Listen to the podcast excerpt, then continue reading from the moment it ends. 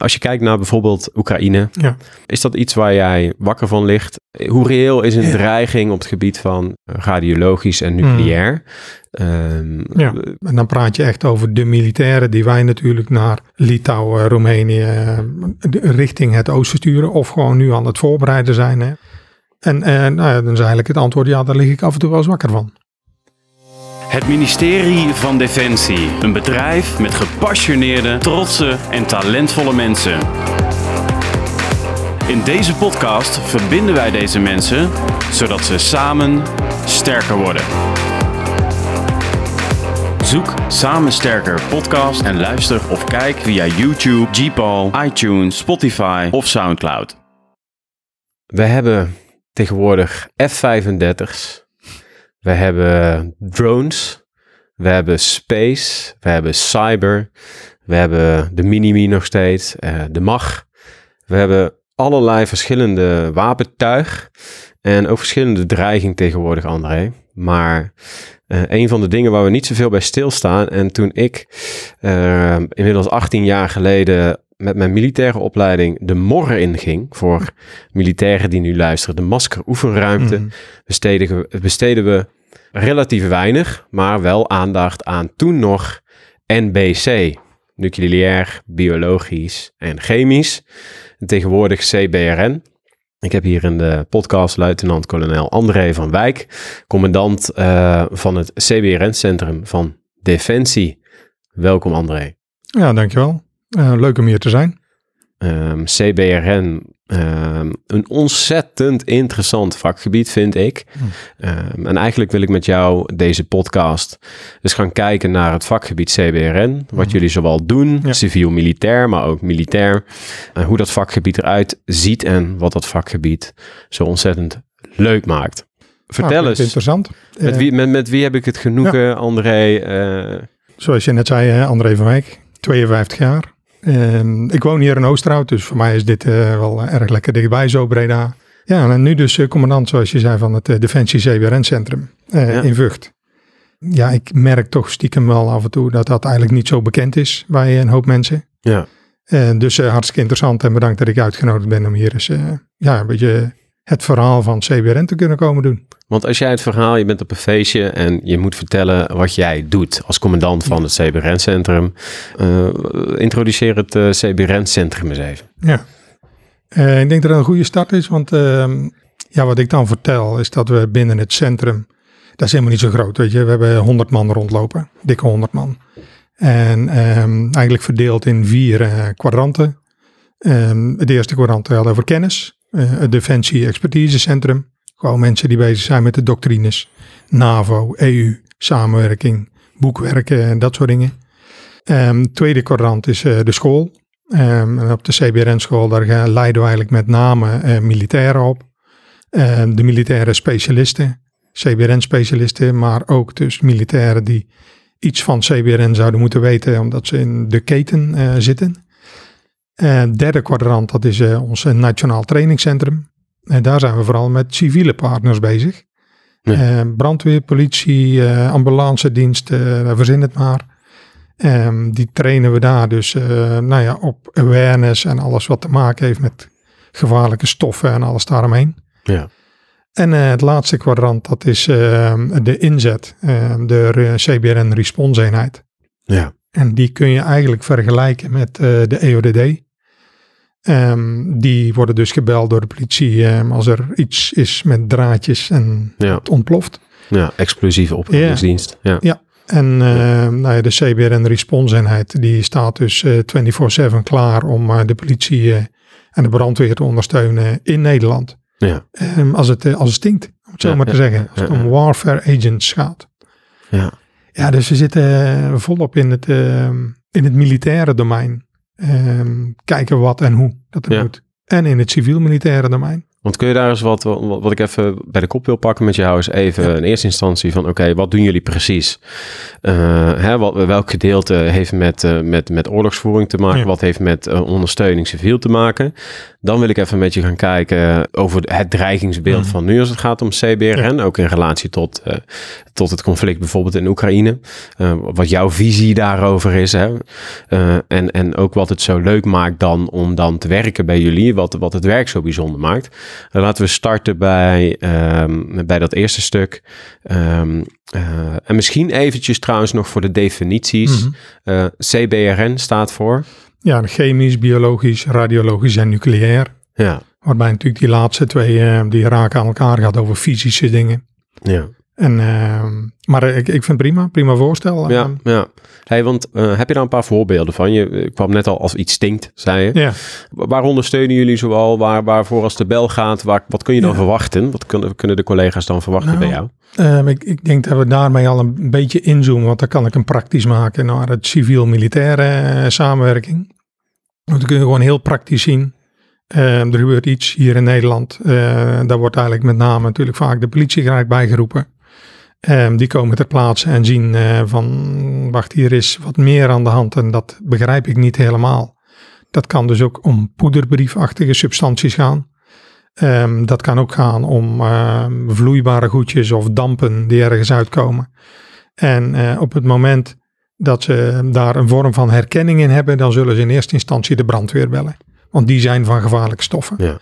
En dat is ook prima, weet je. Daar ligt die first responding, dat werkt prima. Maar er zijn natuurlijk momenten waarop je denkt, hey, hier gaat het om een stof waar ook de brandweer niks mee kan. En we weten niet precies hoe en wat. Ja. En dan, dan kom je dus vaak aan de kant van de warfare agents. En wat natuurlijk heel bekend is, zijn Novichoks. En dat kennen we natuurlijk van uh, Salisbury. Een uh, aantal jaren geleden natuurlijk in Engeland. En gelukkig hebben we daar hier in Nederland uh, nog nooit mee te maken gehad. Um, Kun je er iets meer woorden aan geven voor mensen die het niet kennen? Ja, Novichoks. Um, daar heeft in, in Salisbury is daar een besmetting um, geweest van uh, twee voormalige Russische spionnen. Uh, en die zijn uh, besmet doordat er naar alle waarschijnlijkheid Rusland gezorgd heeft dat op de deurknop van hun woning een, een goedje is gesmeerd. een, ja, een chemische stof, maar die dus zo stroperig is dat het ook blijft plakken. En op het moment dat uh, de Skripal-familie uh, thuis kwam, ja. hebben die natuurlijk die deur aangeraakt, zijn er binnen gegaan, hebben daarna hun ding gedaan. En uh, enige tijd later zijn ze dus in het park gevonden. Eetje. Op een bankje. Um, ja, zwaar ja, ziek. En eh, uiteindelijk hebben ze het overleefd omdat er goed gehandeld is. Ja. Maar, dat, maar je zou zeggen dat dat niet meer van deze tijd is, toch? Maar dat, ja, dat is alleen maar meer Hoe lang van is deze dat? tijd. Ja? Ja, ja. Ik, dat- ik denk dan allemaal aan eh, eh, nog voor de Koude Oorlog. En, eh, Nee, nee, nee, denk aan Navalny. Natuurlijk in, in Rusland. Hè, en die is uiteindelijk ook uit Rusland vervoerd naar, naar, naar Duitsland toe om daar behandeld te worden. Ja, ja. Maar dat zijn dus zeg maar de, de vijfde generatie chemische stoffen. Die gewoon ja, heel gevaarlijk zijn. Ja. Echt gewoon zwaar letaal. En waar je echt niet mee in aanraking eh, moet komen. Want anders dan loopt het in nou ja, 9 van de 10 gevallen niet goed met je af. ja. Ehm, maar de, de, de kunst is natuurlijk altijd voor de agent die daar ter plekke staat. Oké, wat heb ik hier nou aan mijn eh, fiets hangen? Kan ik hier mijn maatje van de brandweer voor bellen? Of moet ik hier andere stappen gaan ondernemen? ja. En wat wij proberen, ehm, of wat we doen, is eigenlijk eh, op het moment dat hij dan advies en assistentie nodig heeft, dat hij ook kan bellen naar Vught. ja. En dat er dan al specialisten aan de andere kant zitten die dus mee kunnen denken van hé, hey, wat zie je, wat, wat gebeurt er nu? En we rijden zo snel mogelijk ook eh, ter plaatse om te zorgen, oké, meekijken en meedoen in het zijn analyse al om te kijken hoe kunnen we je helpen. ja. En als het even kan, moeten we dat gelijk weer eh, zorgen dat de openbare orde weer hersteld kan worden. Maar als het echt noodzakelijk is, dan rijden we die kant op met een rijdend laboratorium. ja. En eh, gaan we mannen in gaspakken neerzetten. En een gaspak is dus een eh, ja, volledig afgesloten kostuum met eh, ademlucht op je rug. ja. Ja, ik heb er één gezeten. Nou ja, weet je, Ja, eh, dan, dan je? Nou Ja. ja, oké. Ja, ja, ja. Kijk, en dan is het... eh, De grote gele pakken. Nou ja, precies. eh, met een grote kap natuurlijk over je Ja, die hoofd continu beslaat. Ja, ja, dat is, Ja, dat is ja. best een kunstje. Ja, dat is daar wel te opereren. En Ja. wat dacht je van warmte? Ja. Want je wordt natuurlijk, eh je Ach, temperatuur loopt op. Echt je kleding eronder is Ja. doorweekt. Ja. Ja. en het ja, enige wat helpt is dreft op de binnenkant van je, van, je, van, je, van je scherm smeren. Ja. Want dan beslaat het niet. Nou, we zijn ook al zover dat we ondertussen dus van die luchtblowertjes hebben, hè, daar bovenin. En die blazen dan een luchtstroom er langs heen. En dan gaat het al een stuk beter. Ik voel me ineens heel oud. eh. Ja, ik kan het niet mooier maken voor je. Maar je kunt het altijd nog eens komen proberen bij Nou, ons. Hè? ja, ik, een leuke uitnodiging. Ik- dan neem ik eh, degene, Davy, die hiernaast Ja, zit, eh, die, die de podcast eh, managt, die neem ik mee. voor. Dan, eh, dan eh, bij deze, ik zie het als een uitnodiging. Helemaal goed, je bent van harte ik wel. ga mijn podcast opnemen vanuit het gaspak. Helemaal goed. nou, ga verder. Ja, dus, dus weet je, dat brengen we dan ter plekke. En daar hebben wij mensen voor opgeleid en getraind. En ehm, het, is natuurlijk heel prettig dat dat niet elke week gebeurt. Want dat zou niet goed zijn in Nederland. Want komt het veel voor, zulke dingen? Nou, ja, ehm, getallen kun je waarschijnlijk niet noemen. maar- nou ja, weet je, ik- daar hoeven we ook niet te geheimzinnig over te doen. Maar je moet eraan denken dat dat toch maandelijks gebeurt. Wauw. Ehm, ja, en dan moet je wel zo zien dat we eigenlijk vaker zeg maar, advies en assistentie geven. Want het is ook regelmatig zo dat je prima kunt downscalen en kunt helpen. Back to normal, alstublieft. Ja. Ehm, maar dat je ook een aantal keren wel opschaalt. En dan is er ook echt iets aan de hand. Ja. Eh, poederbrieven noemde ik net al. Want eh, een poederbrief, ik heb er heel vaak over gehoord en dan zit ik al te knikken. Ja, ja, Maar eigenlijk weet ik helemaal niet, als ik heel eerlijk ben. Nee. Ik zie dan een brief met poeder en als je die open doet, dan, eh, dan val je om. Nou ja. eh, Is dat ook wel ongeveer Eh, als je een, een, eh, eh, een, een, een serieuze eh, dreiging hebt met een poederbrief, dan kan het ook zo zijn, want vaak brand je er anders over antraxvormen. En natuurlijk een aantal jaren geleden in Amerika is dat eh, een aantal keren voorgekomen, zijn er ook mensen door overleden. En eigenlijk is sinds die tijd alleen al het dreigen met een poederbrief, ehm, ja, is een, is een bepaalde vorm van nou, ja, bedreiging geworden. Ja, ja. En ehm, de kunst is ook daar is iedere keer weer, oké, wat gebeurt hier nu hè? En wat is dit? Eh, moeten we daar iets mee of niet? Ja. En heel simpel gezegd, eh, ehm, ook op Schiphol komen heel veel eh, brieven langs waar dat een poeder in zit. En de ervaring heeft daar ook alweer geleerd van, dat is vaak hele andere spullen, want dan worden er over en weer ook ehm, nou ja, vormen van drugs verstuurd op deze manier. Ja. Ehm, de kunst is dus, wanneer wordt het ingeschat als een dreiging? En dan wordt eh, de responseenheid erbij geroepen en kunnen wij helpen om eh, Ja. ja. het eh, ja, te beslechten, zeg maar. En de initiële melding komt vaak wel via de civiele autoriteiten. Dus wat je net zegt, dus, eh, hè, er wordt waarschijnlijk 112 gebeld in Mm. veel gevallen. Ja. Eh, brandweer komt te plaatsen. Brandweer komt erachter, oké, Mm. dit, is, eh, dit is een stof. ehm, die, de melding, de organieke melding, Ja. komt dus via eh, vaak 112. De brandweer, politie komt te plaatsen samen Mm. met de brandweer. En die komen er op een gegeven moment achter, oké, hier moeten we het leger voor inschakelen. Ja. En dan gaat er, hè, dan gaan, gaan er allemaal telefoontjes en dan worden jullie ingeschakeld. Hoe gaat dat dan? Want gaat de brandweer, gaan jullie dan samen met de brandweer zoiets aan? Of is dat dan een separaat iets? Kijk, wat, je, wat je vaak ziet is dat ehm, de, meestal is de, de blauwe kolom, de politie als eerste ter, ter plaatse. En die kijken dan, oké, wat moet ik hierbij gaan halen? Dus die kiezen vaak dan of, of voor de brandweer, als het echt om een, gewoon een, geva- een gewone gevaarlijke stof gaat. En daarmee wil ik het zeker niet bagatelliseren. Ja. Ehm, of ze kiezen ervoor, oké, dit is wat anders. En dan schakelen ze de CBRN-responseenheid in. En die komen dan ter plaatse, doen eerst advies en assistentie. Dat kunnen we heel snel doen, zelf, zelfs op afstand. Mhm. En als het nodig is, komen we echt ter plaatse met, met die bus waar we het net over hadden, en rijden het laboratorium.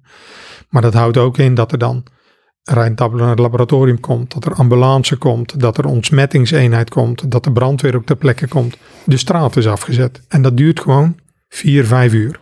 Ja. Want die mannen moeten in het gaspak, moeten zich voorbereiden, moeten hun ding gaan doen, de robot inzetten. Ehm, en voordat het dan helemaal weer veilig kan worden gegeven, duurt gewoon serieus tijd. Ja. Dus dat doe je echt alleen als je weet, hier is echt iets aan de hand. Ehm, en als we het anders kunnen oplossen of kunnen voorkomen, dan moeten we dat ook vooral doen, want dat is in het belang van de BV Nederland. Het gaat er niet om dat wij zo vaak ingezet worden. We moeten ervoor zorgen met elkaar dat we ehm, dat bijdragen wat zo, eh, wa- waarmee Nederland zo veilig mogelijk blijft. Ja. En wat dan ook helpt, is dat wij aan de voorkant al ehm, politie en brandweer en de ambulance diensten uitnodigen in Vught op het trainingscentrum. En daar eigenlijk werken aan awareness. Want daar kunnen wij ze al in contact brengen met, de, niet, niet met echte stoffen natuurlijk, maar met een gesimuleerde omgeving. En we hebben daar een mooi simulatietrainingssysteem voor. Waarbij we al kunnen werken aan van joh, hoe is dat nu? En dan kunnen we er ook aan werken, wie doet dan wat op zo'n plaatsincident? Ja. Uh, heel simpel, waar, waar zetten we dan al die auto's neer en hoe doen we dat dan? Niet letterlijk voor op een scene, maar wel om te weten van elkaar wat kun je, wat kun je niet. En hoe doen we dat nou samen? Dat doen we samen met de brandweer, ook met het RIVM. Mhm. Dat is ook een belangrijke partner hierin. Uh, ja, met, met, met de andere civiele partijen die daar Ja. wat mee te maken hebben. Als we kijken naar eh, de term adaptieve krijgsmacht, hè, waar Ja. eh, een onderdeel van is, hè, ehm, en er zijn allerlei begrippen, total force en noem maar op. Maar als we Mhm. kijken naar het civiel-militaire samenwerken, doen jullie dit eigenlijk al jaren. Zeker. Ja, 2015 is dit operationeel geworden en eh, we zitten nu in de fase dat we dus eh, evalueren. Wat doen we? Wat brengen wij op de mat? ja, doen we samen met die partners. En wat is dan dus de behoefte naar de toekomst toe? ja. Daar zitten we nu middenin. Wat leren zij van jullie en, en, en andersom? En wat leren wij van hun? Dankjewel. Ik denk dat ze van ons kunnen ze kennis overnemen die gaat over dit soort bijzondere stoffen. Ja. En uh, Novichok is echt iets heel bijzonders natuurlijk. En dan hoeven we niet letterlijk alle kennis te delen, want die, die houden wij en dat is ook prima zo. Wat is jullie inzet, hè? Dat, Ja. dat is onze inzet en dat is niet om het te beschermen, maar daar zit ook natuurlijk allerlei eh, kennis achter die we vooral voor onszelf willen houden. Ehm, maar ze kunnen van ons leren hoe ga je nu met zo'n situatie om die onbekend is voor jou. Ja. Die awareness. En dat doen we op verschillende niveaus. Gewoon hele basic awareness voor de agent op straat. En ook voor de brandweerman en ook de ambulance. Die, een ambulance kan ook besmet, eh, besmette mensen moeten vervoeren. Hoe doe je dat dan? Hoe voorkom je nou dat je kruisbesmetting overdraagt in het ziekenhuis als zo'n patiënt overgedragen wordt? Ja. Dat soort dingen, daar, daar eh, helpen wij ze mee. En daar kunnen we ze gewoon fysiek mee trainen. Ja. We hebben een heel trainingshuis staan met allerlei verschillende settings. Van een postkantoor tot een ambulancepost, ehm Dat is een bioscoop. Dat is in, eh, dat is in Vught. In Vught. Kijk, Ja. mooi. Mooi. Een, eh, een metrostation. Helemaal Gaaf. prima. Ja, dus ik denk dat ze daar vooral bij ons kunnen komen leren. Dus niet zozeer van ons, maar vooral bij ons. En als je naar de andere kant kijkt, dan eh, leren wij ehm, hoe dat het civiele veiligheidsdomein, eh, hoe dat, dat werkt. Ja. Hoe dat crisisbeheersing werkt. En wat is onze rol daarin in die ondersteuning? Ja. En ehm, ja, weet je, samen ben je gewoon sterk. Mooi. En dat is mooi in het kader van deze podcast. Zo is het. hey, Zo is het. Samen sterker. ik maak hem. Ja, goed zo. Ja. Hey, en dat is dan een stuk eh, civiel-militaire samenwerking. Ja. Hè? De dingen die hier in Nederland en wellicht ook eh, over de landsgrenzen eh, plaatsvinden. Ehm, Hoe zit dat als je kijkt naar bijvoorbeeld, was ik ook wel benieuwd naar, hè? dus we pakken even wat jullie allemaal doen Mhm. nog bij de kop, hè? voordat we gaan naar wat maakt dat het zo leuk is om bij jullie te werken. Mhm. Als je kijkt naar bijvoorbeeld Oekraïne, Ja. Ehm, is dat iets waar jij wakker van ligt? Ehm, eh, hoe reëel is een dreiging op het gebied van CBRN? En dan vooral natuurlijk eh, eh, radiologisch en nucleair. Ehm, Ja. Kun je daar iets over zeggen? Jouw gevoel, jouw onderbuikgevoel? Ja. Je hebt vast wel wat intel ook. Ja, natuurlijk. Kijk, over de, de Intel-kant letterlijk kan ik natuurlijk niet zoveel zeggen, maar da- daar gaat het denk ik ook niet om. Ehm, het gaat over jouw vraag, eh, lig je daar wakker van? Ehm, en dan praat je echt over de militairen die wij natuurlijk naar Litouwen, Roemenië, eh, richting het oosten sturen. Of gewoon nu aan het voorbereiden zijn hè, voor, eh, voor taken die daar ergens liggen of komen of, of whatever. En nou dan is eigenlijk het antwoord, ja, daar lig ik af en toe wel eens wakker van. Ehm, want we hebben natuurlijk de afgelopen, nou laten we zeggen, 15 tot 20 jaar, natuurlijk allerlei hele andere type operaties gedaan. Eh, waar dat ehm, de dreiging met eh, chemische of biologische of, of nucleaire middelen eigenlijk helemaal niet van toepassing was. Dus het is ook niet zo raar dat we heel veel kwijt zijn geraakt aan, eh, aan kennis, aan eh, procedures. Ehm, hoe doen we dat nu? En we weten het allemaal nog wel. Ja. Maar we zijn het gewoon ergens verloren in, om dat echt te integreren in trainingen en in opleidingen en, en, en dat soort dingen. Ja. En ehm, we zijn daar nu weer volop mee bezig om dat gewoon goed bij de kop te pakken. Ehm, en ik zie daar gewoon hele positieve ontwikkeling in. Maar eh, als je dat de afgelopen 15 tot 20 jaar niet hebt gedaan, dan heb je dat niet in 20 dagen gerepareerd. Nee. Dat kost gewoon tijd. Ja. Ehm, maar wat ik wel zie, is dat we daar een hele positieve eh, drive in hebben om dat ook echt bij de kop te gaan pakken. Ja, Het ook te gaan doen. En dat is belangrijk. fijn. En eh, verwacht ik dan dat er morgen ehm, in, in Oekraïne een chemisch middel ingezet wordt? Ja, nee. Maar we zien wel hè, dat ehm, Rusland heeft natuurlijk ook een, nou ja, een proxyoorlog gevoerd in, eh, in Syrië. Heeft eh, een van de grote landen, of het grote land eigenlijk met name het Syrische regime gesteund. Proxyoorlog? Ehm, een oorlog voeren niet op je eigen grondgebied. Oké. En ze hebben daar natuurlijk ehm, Syrië ondersteund. En als je kijkt wat er in Syrië allemaal gebeurd is met chemische strijdmiddelen ehm, tegen de eigen bevolking. Ehm, maar ja, dan spreek ik hem op persoonlijke titel uit. Maar dan heb ik toch eh, sterk het vermoeden dat ook Rusland daar een, een sterke hand in heeft gehad. Om in ieder geval eens te ontdekken van oké, en wat dan en hoe dan en hoe werkt dat en hoe zit dat. Dus ik, ik vind het aannemelijk om uit te spreken dat Rusland in ieder geval eh, able en willing is om dit soort middelen in te zetten. Ja. Dus we kunnen het niet negeren en zeggen van nou, weet je, de kans is zo klein, ehm, laten we er maar niks aan doen. Ja. Want dan kun je wel eens van een hele koude kermis thuiskomen. Ja. En dat zou heel pijnlijk zijn. Ja. ja. Des te meer reden om ehm, het vakgebied ehm, te promoten. Eh, hè? En laten we dat bruggetje eh, slaan. Eh, wat maakt het zo leuk om te werken bij jouw eenheid, André? Ik, ik, ik neem hem dan even iets breder, laat ik zeggen, binnen het CBRN-domein. Ja. Want daar waar ik natuurlijk commandant ben van alleen het centrum in Vught, ehm, er zijn natuurlijk meer mensen binnen Defensie die zich bezighouden met CBRN. En Oorschot en in Wezep hebben we de twee eh, CBRN-verdedigingscompieën. Ehm, en eigenlijk door alle eenheden heen hebben we dan neventaak CBRN'ers. Ja. En dus met name zeg maar die specialisten, want daar, daar neem ik hem dan even mee naartoe. Eh, hoe mooi is het om zeg maar CBRN-specialist te zijn bij Defensie? Ja, ik denk dat het super gaaf is. En ik ben ervan overtuigd dat er nog... Ondanks dat jij geen CBRN'er bent. Hè? ik Dat is- ben artillerist. Kijk. Bommen, granaten, dat snap ik. Ja. CBRN Ja. heb ik gelukkig heel veel mensen om me heen die dat wel eh, ja inhoudelijk echt begrijpen. mooi, mooi. Ja. Maar mijn, mijn rol ligt natuurlijk ook meer in changing the business, vooruitkijken. Hoe, hoe gaan we dat doen, die strategische kant. Ja.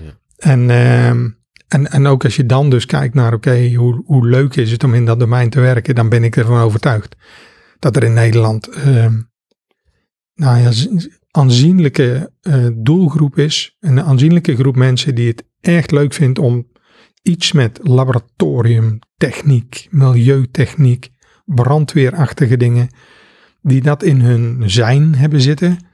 En die heel graag ehm, bij Defensie zouden komen werken, want we zijn gewoon ook een sexy bedrijf. Ja. Dat merk je gewoon. Dat zijn we gewoon.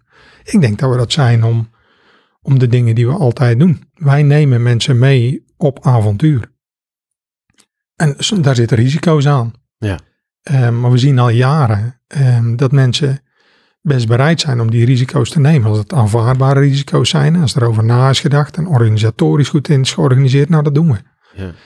En als je, hoe mooi zou het zijn als je nou die combi kunt maken hè, van dat, dat sexy bedrijf zijn, maar dan ook de mensen binnen kunt halen die eh, dat gevoel hebben bij die chemie, fysica. Ja.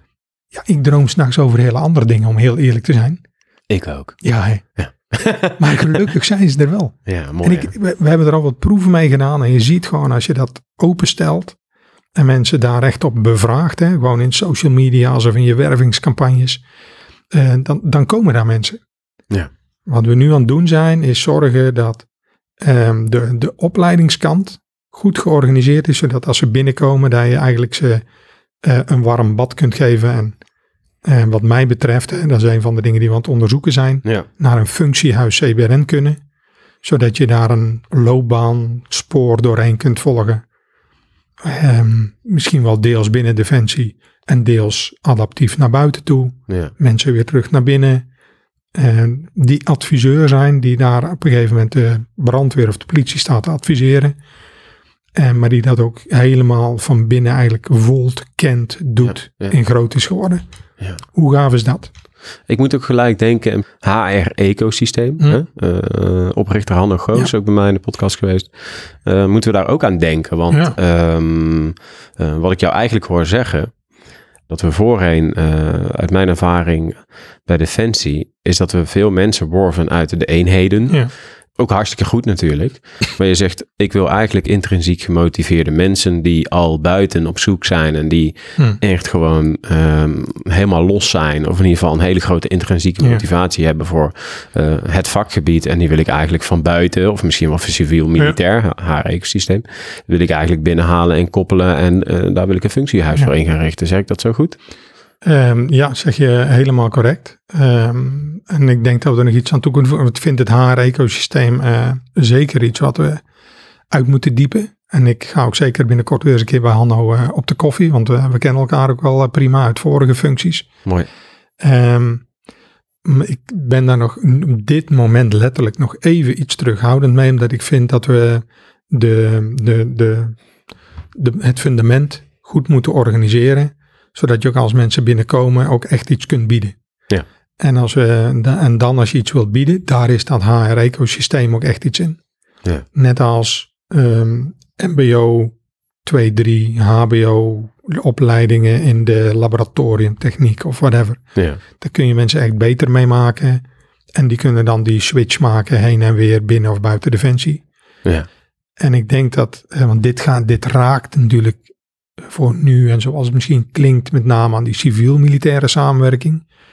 Eh, maar ik ben ervan overtuigd dat we op deze manier ook kunnen werken aan de vulling van onze groene eenheden. ja, precies. Ja. Eh, en dat, dat weet ik zeker. Ja, maar ik geloof ook dat, dat eh, enkele jonge mensen misschien ook die juist vanuit eh, de invals, eh, in ieder geval vanuit de hoek haar eco, die komen werken. En die denken, ik vind het ook hartstikke interessant. Die ook weer een ambassadeur zijn Ja. naar hun kinderen en mensen die ook weer... Overtuigd. dus het wordt weer een onderwerp wat steeds meer belangrijk wordt eigenlijk. Nou, we zijn eerste stappen nu aan het maken met het, het dienjaar. Hè? Ja, nou ja, dat, dat is een van de dingen die we dus nu aan het uitwerken zijn. Te kijken hoe kunnen we dan eh, CBRN ontsmetters, eh, Ja. hoe kunnen we daar dan het dienjaar toepassen op die, eh, die ontsmetterscapaciteiten. ja, Nou weet je, dat wordt nu gekeken. Wat kunnen we dan opleiden bij de school? Hoe gaan we dat doen? ja. En ik denk dat dat supergoed is. En dat Ja. dat alleen maar verder moet groeien. Stel dat we nu een knip doen en jij Hmm. zou nu, hè, die, die kunnen we er gewoon uitknippen. En die Hmm. gaan nou, niet eruit knippen, die blijft onderdeel van deze podcast. Maar stel dat we Ja. nu een knip moeten doen. Ik vind het een mooi moment. Ehm, welke type mensen, het is een oproep van jou. Ja. Welke type mensen heb je nodig? Eh, wie zou je het liefst morgen eh, in het pak hijsen? ja. Eh, wat voor type mensen zijn dat en wat gaan die doen? Inspireer ze. Nou, we, we zoeken dan gewoon gemotiveerde mensen die het avontuur aan willen gaan binnen Defensie. En die affiniteit hebben met dat waar we het net over hadden. Ja. Die kant van milieu, eh, laboratorium. En ik kom iedere keer met die voorbeelden, maar iets met gevaarlijke stoffen. Wat voor opleidingen doen die mensen? Nou ja, misschien hoeven ze helemaal nog wel niet zoveel opleiding te hebben. Ehm, maar eh, dan zit ik te denken natuurlijk aan de basis van eh, laboratoriumtechniek. Ja. Maar het kan ook zijn dat je mensen hebt die dat wel in zich hebben, maar nog niet de opleiding in huis hebben.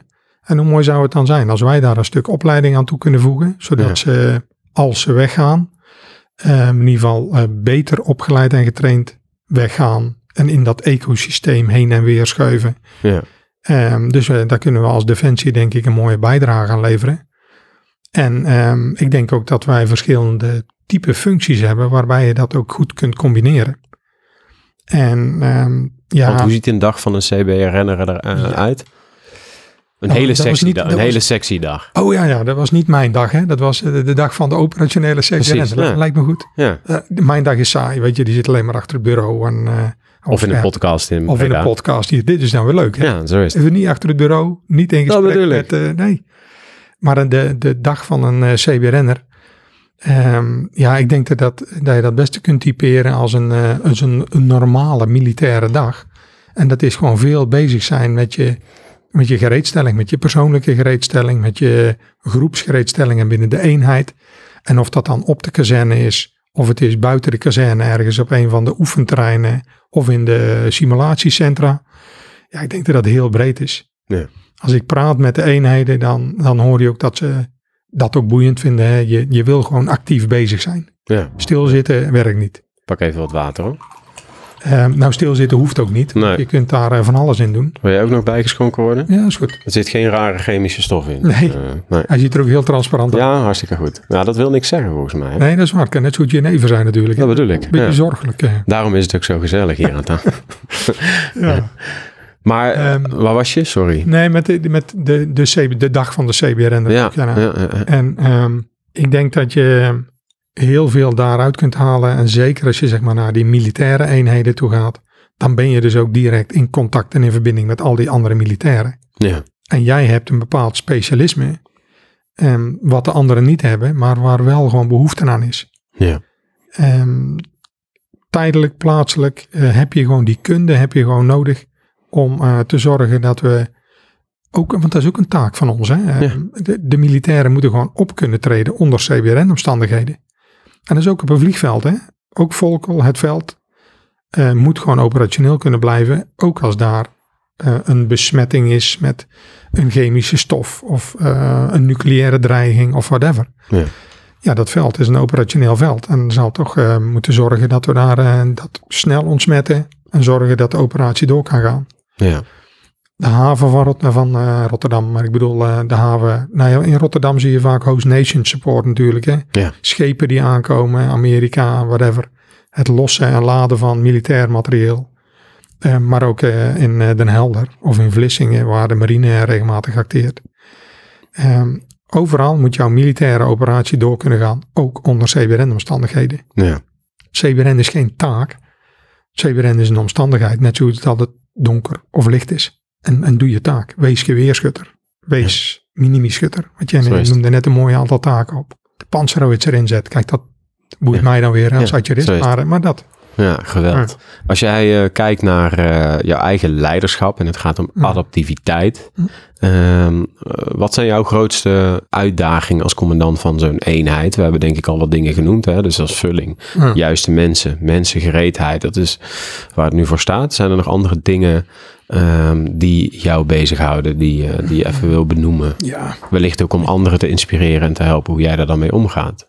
Ja, want je, je wilt natuurlijk, je loopt altijd een beetje tegen de limiet aan van dat je dingen sneller gerealiseerd wilt hebben als dat, ehm, dat, dat de werkelijkheid ehm, laat zien. En in, in dit geval eh, praat ik dan ook over een studie die we nu aan aan het lopen zijn over het CBRN-domein van nou ja, de toekomst. Hè. We zitten er in 2030 uit. Ehm, ja, daar wil je gewoon heel snel eigenlijk stappen in maken. Maar het is ook gewoon goed om dat zorgvuldig te doen en die tijd ehm, goed te besteden en met de juiste mensen te praten.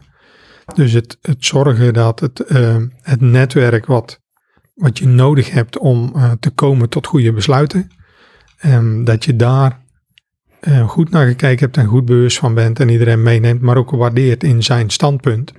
Want iedereen kijkt naar een probleem vanuit eh, een eigen perspectief Ja. een bataljons- of een brigadecommandant kijkt anders naar de CBRN-capaciteit dan ehm, de, de commandant van het Defensie CBRN-centrum. ja. Frustreert dat ook wel eens? Eh, nee, ik vind niet dat je dat moet, eh, jezelf moet laten frustreren, want het is gewoon de realiteit. Ja. En het frustreert me niet omdat ik er begrip voor kan hebben dat anderen vanuit een andere invalshoek kijken. Ja. En als ik daar zou zitten, zou ik er hetzelfde naar kijken. Ja. de kunst is, en dat vind ik dan altijd de uitdaging, om dan toch te kijken, oké, maar waar zitten dan de overeenkomsten in plaats van de verschillen? Want als je die overeenkomsten kunt vinden, dan kun je daarop verder gaan bouwen en gaan kijken, nou ja, weet je, wat is er dan nu haalbaar en, en waar ga je dan naartoe in de toekomst? Ja. En als je dat met elkaar kunt vinden, weet je, dan ga je stappen vooruit maken. Ja. En, eh, en ja, dan moet je dus van meerdere kanten vandaan af en toe over eh, je eigen darlings heen stappen. Ja. Ehm, maar dus ook komen daar vaak andere mooie dingen uit. Ehm, en die eh, ja, dan echt gaan leiden tot nou ja, meer, meer en betere CBRN-capaciteit in de toekomst. Ja. Dat moet het doel zijn. Jij zegt eigenlijk van eh, probeer het grotere geheel te zien, uit te zoomen, naar elkaars belangen te kijken. En dingen duren gewoon soms zo lang. Daar hebben we het in het vorige Ja. gesprek ook over gehad. Heb je dat altijd zo gehad, dat je dat zo, of heb je dat moeten leren? Ik heb dat wel, eh, wel geleerd. En, en laat ik hem even dan wel correct eh, wegzetten. Hè? Eh, want je prikkelt me hier wel mee. Nou, dat is gelukt. Ehm, het gaat mij er niet om dat het dan zo lang mogelijk duurt en dat we. ehm, dat, dat levert af en toe natuurlijk wel frustraties op, want je wil gewoon eigenlijk veel sneller naar resultaten. Maar ehm, ik begrijp heel goed en eh, ik denk dat dat inderdaad wel een belangrijk punt is.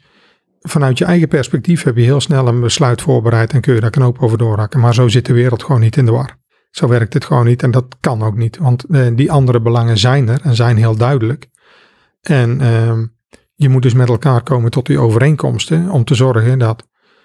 Dit gaat er niet zozeer in dat iedereen zijn zin krijgt, want dat kan niet. Je moet vaak vanuit schaarste moet je gaan redeneren en keuzes maken. Maar dan moet je die keuzes wel verantwoord maken en prima uit kunnen leggen naar elkaar. Oké, dit is de reden waarom we nu hiervoor kiezen. En dan zie ik ook dat en jouw belang en jouw belang en jouw belang eh, mee zijn genomen in, het, eh, in die besluitvorming. Ja, En het is dus ook uitlegbaar waarom we dan de keuze maken die we nu doen. Eh, maar dan moet je wel openstaan en luisteren naar die, naar die argumenten die dan op tafel worden gelegd. En wat ik af en toe wel eens zie is dat we dan wel alleen maar aan de achterkant, vooral niet in de gesprekken aan tafel, mopperen en de punten op tafel leggen en allerlei meningen vormen en vinden en doen. ja, Ehm, maar als we dan bij elkaar zitten, dan komen die punten niet goed genoeg op tafel. En worden dus ook niet meegenomen. En dan moeten we achteraf niet huilen dat er dan geen gehoor is geweest. Ja. Leg het op tafel daar waar het speelt. En daar moet je gewoon heel, heel zuiver en scherp in zijn. En, ehm, en dan, dan leidt dat tot een besluit. Ja. En eh, dat mag wat mij betreft zo snel mogelijk. Maar oké, ik, ik zie nu ook naar de, de studie waar ik het net over had. Ehm, die gaat dus over de organisatie van de CBRN-capaciteiten. Die gaat over een mogelijk functiehuis CBRN. Die gaat over de ophanging van het Defensie CBRN-centrum in de organisatie. En daar hebben we nu in januari een, nou ja, zeg maar de, de kick-off gehad. En dat willen we toch echt voor de zomer laten leiden tot eh, goede voorstellen, zodat daar de besluitvorming plaats kan vinden. Ja. Nou, dat vind ik een overzichtelijke tijd. Dan kunnen we daar na de zomer eh, weten we waar we aan toe zijn. En dan kunnen we gewoon gaan organiseren eh, hoe, dat we dan, eh, vooruit, hoe dat we dat dan gaan doen. ja. Kijk, dat vind ik overzichtelijk. Stel, jij ehm, zit, eh, zit een maand op de stoel van de CDS. Hm. Ik, we hebben al een paar dingen aangestipt. Richting de afronding, hoe ziet de ideale CBRN-wereld eruit? Als jij morgen op de stoel van de CDS zou zitten, wat zou je dan doen om deze, deze vorm te geven, realiteit te laten worden? Dan mag ik eh, niet alleen hopen, maar dan is het ook gerealiseerd dat alle militaire eenheden, onze militaire capaciteiten in staat zijn om onder CBRN-omstandigheden op te treden. De taken die ze hebben, welke dat ook zijn, maar die kunnen ze ook uitvoeren als er een CBRN-dreiging is. En dat kan ook betekenen dat je dan dus weet wat er speelt op CBRN-gebied, dat er een gebied besmet is, dat er een dreiging is waar je wat mee moet of niet moet. En dat je dat dus kunt ontwijken, kunt ontzien, mee kunt dealen. eh, het aangaat, dat kan ook een besluit zijn. Maar dat we daar heel aware van zijn en mensen en middelen goed uit hebben gerust om daarmee te dealen. Eh, en dat onze CBRN-capaciteiten eh, naast goed gevuld, eh, maar ook gewoon goed geëquipeerd zijn. Ja. En, en dat is ook wel een goed punt om te noemen, denk ik. Eh, we zitten nu in een fase dat we meer dan 600 miljoen gaan investeren in CBRN-materieel. En dat is ook gewoon maskers en pakken voor alle militairen. Dat was eerst niet in voorzien. Dan zou het maar voor een aantal worden. Nee, doen we voor allemaal, want dit gaat over veiligheid. En ehm, als je die twee dingen bij elkaar bent, dus mijn, mijn droom zou dan zijn, we zijn prima in staat om te opereren ehm, onder CBRN-omstandigheden. Met specialisten en ook met niet-specialisten. Ja.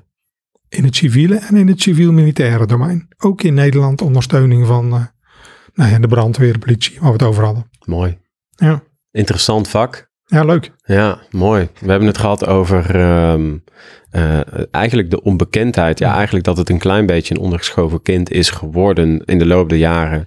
Omdat er eh, ja, minder dreiging op dat gebied Ja. eh, leek te zijn en de missies die we draaiden. Echter, toch doe jij een oproep, eh, zeker in deze tijd.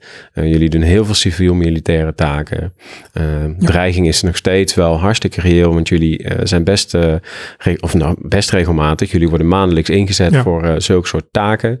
we hebben het gehad over hoe sexy het beroep eigenlijk is, wat jullie uitoefenen en hoe mhm. interessant dat is. Waarbij je ook een oproep doet om naar dat prachtige bedrijf te komen, wat, jullie, hè, wat jullie allemaal doen. Jullie hebben een mooie... Ja oefencentrum, uh, die super realistisch is en waar je ook nog met brandweer, politie, et cetera traint. Ja. Um, ik denk een onwijs interessant vakgebied. Is er een vraag die ik jou nog niet gesteld heb, dat je dacht van nou Danny, toen ik in de auto zat, dat wil ik minimaal nog even gezegd hebben voordat we hem afronden? Nee, dat valt eigenlijk wel mee, want uh, ik denk dat uh, de, de dingen die van belang zijn, uh, die zijn aan bod geweest we zien, dat is misschien nog wel een laatste uh, punt. Uh, ik zie nu ook dat we dus van hoog tot laag door de organisatie heen hier nu mee bezig zijn. We schrijven nu, op dit moment wordt de laatste hand gelegd door de directoraat generaal beleid aan een beleidskader CBRN. Dat raakt andere ministeries en dat raakt onszelf. Daarin komen drie beleidsdoelen, heel overzichtelijk. En, maar het stuk zelf levert natuurlijk niks op. Want daar kun je niet van leven. Dan moet je dat nog omzetten naar acties. En ik zie nu dat we dat krijgsmachtbreed bij alle verschillende opkozen en eigenlijk onder leiding van het Defensie Expertise Centrum dat in aan het vullen zijn. Ja. En dat is onder andere die studie. Dus ik zie dat we in beweging zijn, weet je. En dat is uh, fijn en goed om te zien. Ja. En dat boeit mij ook. Uh, Mij boeit sowieso dat koppelvlak tussen uh, Defensie en de wereld om ons heen. Daar is zoveel nog te doen en te beleven. En ik ga elke dag met plezier naar mijn werk. En ik hoop dat er nog veel meer mensen dat CBRN in komen. Ja. Nou, sterker nog, je vertelde dat je zelfs nog, uh, je, zou, je zit aan je drie jaar toch? Ja. En dat je eigenlijk uh, graag wil blijven om, om daar nog een kleine vinger in de pap te hebben. Omdat ja. er tot er zoveel mooie ontwikkelingen zijn. Ja, ik heb uh, ondertussen daar ook instemming voor gekregen. Dus ik blijf gewoon nog een jaar langer op deze functie. En dat vind ik helemaal oké. Okay. Mooi. We zien alle ontwikkelingen waar we mee bezig zijn. Ja. Passie, zie ik. Ja. Hey, dankjewel. Ik vond ons onwijs interessant. Ik denk dat het een heel mooi domein is. En ik roep daarom ook op. Laat me vooral even ook voor in de socials en dergelijke. Mhm. Ontvang ik graag van jullie ehm, eh, wat mailadressen, et cetera. Die we daar ook gaan plaatsen. Waar mensen zich aan kunnen melden. Mochten ze in het vakgebied geïnteresseerd zijn. Ook voor mensen die buiten Defensie die mhm. luisteren. Mm Dankjewel. Oké. Thanks. Het was mijn plezier. Dankjewel voor de gelegenheid. Graag gedaan.